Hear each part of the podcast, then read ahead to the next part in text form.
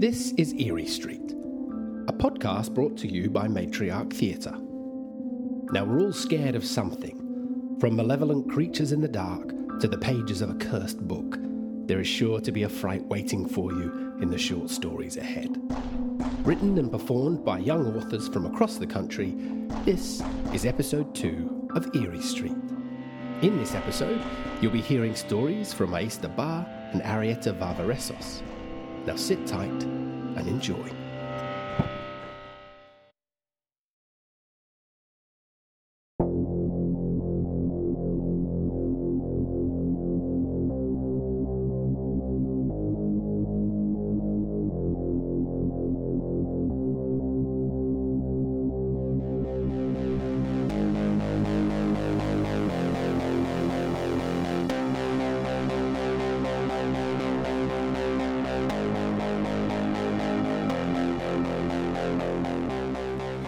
Been 12 minutes of riding on a terribly uneven road.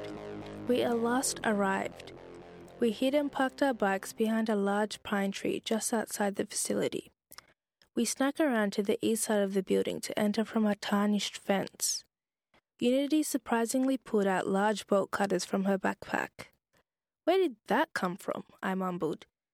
You don't want to know, she muttered, then proceeded to cut a small hole big enough for both of us to squeeze through.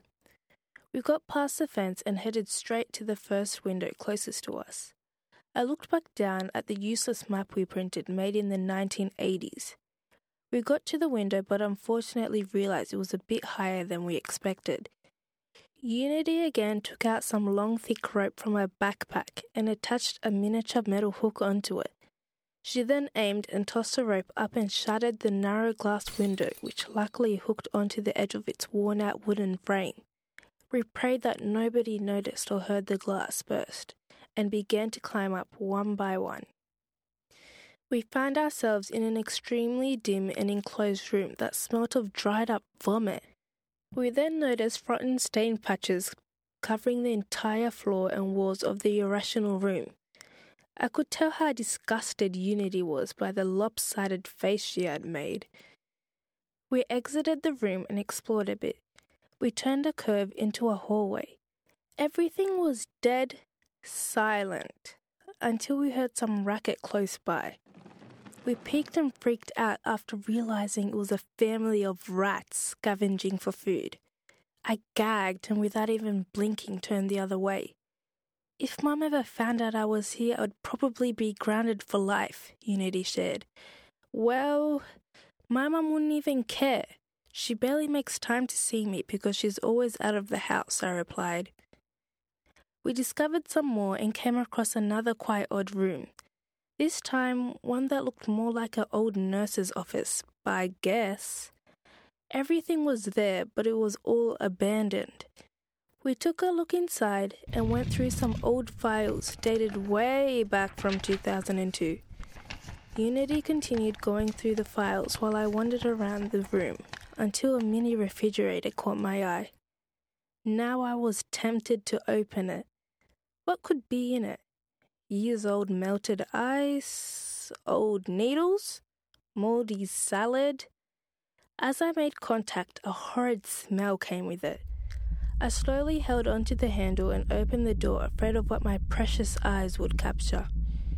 I took a deep breath.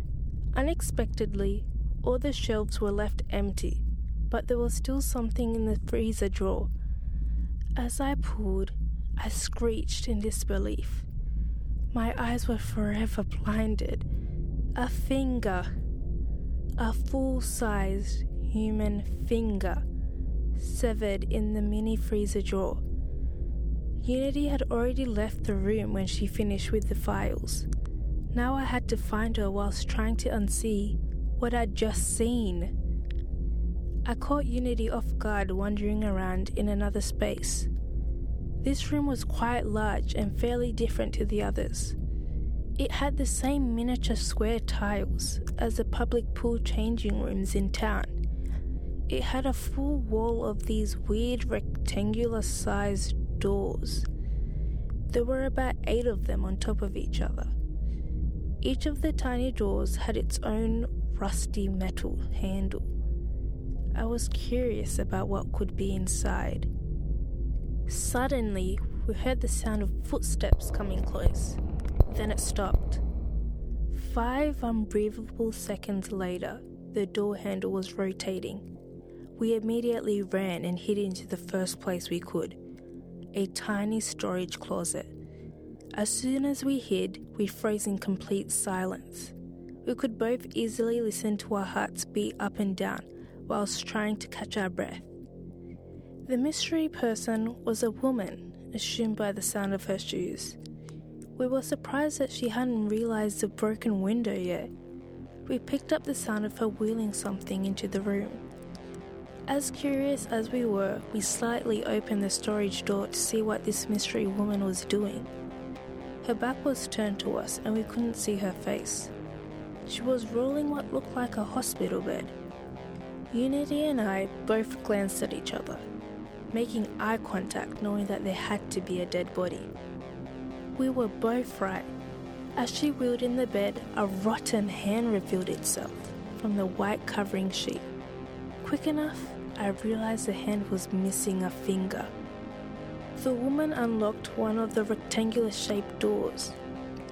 Unity moved closer to take a better look, but accidentally bumped a bottle of liquid off of the storage shelf. The woman turned around startled and revealed her face. A familiar face. A face that's left me with questions. Suddenly, we locked eyes. I stood there traumatized whilst Unity confusingly whispered in my ear, Isn't that your mum?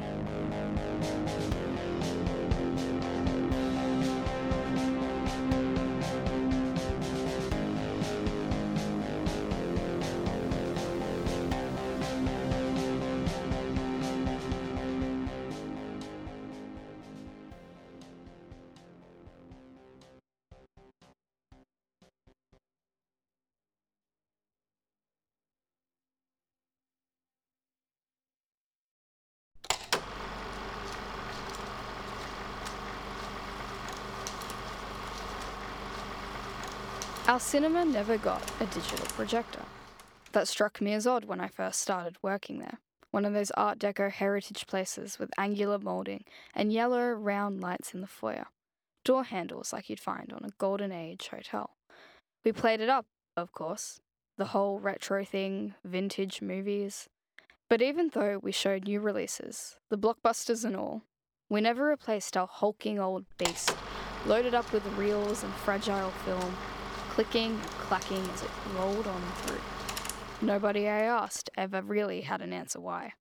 Not even Val, the aging ex punk who ran the place, who'd simply dangled her cigarette between manicured fingers and shrugged, curtly telling me to get back to the job. Clean the film, check it all, thread it, start it up. It was always just me and the mechanical whir and hum over and over, sitting on an upturned crate Never been much of a film person, exactly. I've always found things more affecting when you're left to imagine them. But work's work. The fact it offered time to myself was welcome. Maybe I liked it too much, really. A strange comfort in the loneliness of the booth. You get used to the lights being off and nothing but your flashlight and the thin, iridescent beam that dust dances through, out to that other side, where the crowds didn't have the slightest clue. There was just that little window I saw the screen through, colours and forms that began to mean very little to me, hours on end. Click, hum, long shadows, muffled chatter, stretching, towering voids. I'd been running late that shift, held up sitting in the parking lot on speakerphone, trying to resolve a spat between my brother and his sister in law. Val had shot me a glare but said nothing. I'd shuffled to put on some comedy film that night, set the projector to groan and shudder to life, and waited for the telltale buzz in the dark, the slightest acidic smell of the reel. Routine. Trailers started rolling, then opening titles. All good. Sat back on my milk crate and flipped open Mexican Gothic, pointing my flashlight intently at its pages. Muffled sounds of audience laughter from the other side of the wall. Speakers blaring slapstick it had been running for 15 minutes when I noticed the wrong reel was playing. Instinctively, I dropped the book and awkwardly leaned into the dark to switch off the projector. Sloppy, you'll get a write up on this. I froze. This wasn't the wrong film. This wasn't a film at all. Where the film should have been some kind of CCTV footage, painfully grainy and utterly empty, except for one figure. No distinguishable features, barely a grey silhouette limping across the frame, back turned, shadows that swallowed the edges of what could have been shoulders, neck, arms. The rest of the room it was in was dark. Too dark. Slamming the emergency stop on the projector, a paralyzing chill burst against my skin, crawled over me like the scratching sounds of the reel juddering to a halt. The video kept playing. The thing ambling to something in the middle of the screen, something too dark to make out, while some American kept cracking jokes in the background through the speakers. Audio I realized was from what should have been playing. And then I heard the audience laugh again. Not a single sound of discomfort, disturbance, fear. None of the telltale sounds of a film glitch or corrupted tape interrupting a screening just laughter. Normal laughter. Normal laughter from a normal comedy. Filling the dark. And with a lurch of dread twisting like a knife in my gut, I noticed that my booth seemed darker too. Darker, as though the corners disappeared entirely, enveloping the boxes of reels into a void that seemed less and less like only a fog my flashlight piercing through it and casting long shapes across long shapes until nothing seemed solid at all. Like there was only me, that projector I waved my hands in front of, tried to block anything, anything at all, and that grey thing floating there, it seemed. No way to tell where the screen ended and the hall began. No, that wasn't it. They had no idea I was there, that crowd. No, the only clear thought I could think, my neck stiffening, was that something was watching me. I didn't know what. I didn't want to know what. But in the dark, the dark I'd spent the last 11 months in, the dark that had become as much a friend as any to me, I'd never been so terrified to try and turn around. And then the figure on the screen did. In that moment, I realized its motions were familiar to me. They were the motions I did every day. The motions of setting up a reel, flicking the right switches, checking it all. The thing it had been reaching to was a projector, not a digital one. We never bought a digital one. Nobody could really explain why we still used the old one. That pitch black room it was in was my booth. And there, carved out in harrowed contour on the static figure's face, was my own. The shadows shrinking and swarming me in that claustrophobic room with an unrelenting, cold indifference. The watching, the eyes I felt bury into the back of me like a drill bit through my spine. The dark, the dark, the dark. Why was it squirming around me, brushing against itself and seeming to burst at its own seams? The dark, this whole time, Suddenly, a year of my life cast in the starkest of vulnerability. The absence of light wasn't just the absence of light. No, I wished it was an absence. I wished it was an absence of anything, prayed to a god, whatever one was out there, whichever one would allow for this to happen, that it was an absence. It was filmed from behind watched from behind. behind, where I couldn't bear to look. I did not scream or batter the little glass window with dull, panicked thuds none of the audience would hear, drowned in a corny joke and their own sickly, saccharine laughter. I didn't drive my fists into the projector, over and over in desperate punches, or try to kick out the lens with my heel.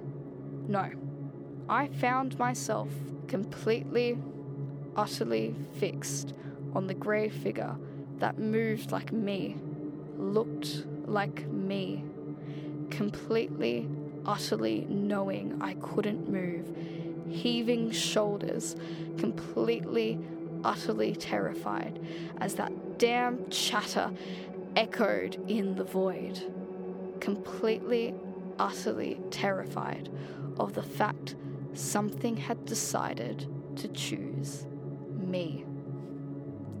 Then a sudden knock and squeak of a hinge, and it was all over, it all evaporating instantly as I found myself yanked back into the dull fluorescence in ramshackle room, flooded with a yellow light from the door that sent me tripping over backwards, crashing into the projector.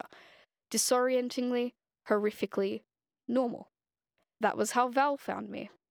On the floor, eyes wide and panting raggedly, looking down at me with a stern disdain that barely masked confusion. And she told me only one thing. The film had ended two hours ago.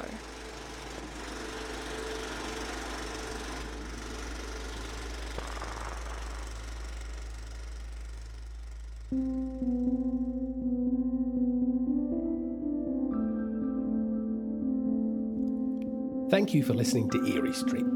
If you like what you heard, please subscribe and leave a review on your favourite podcatcher. Until next time, stay eerie.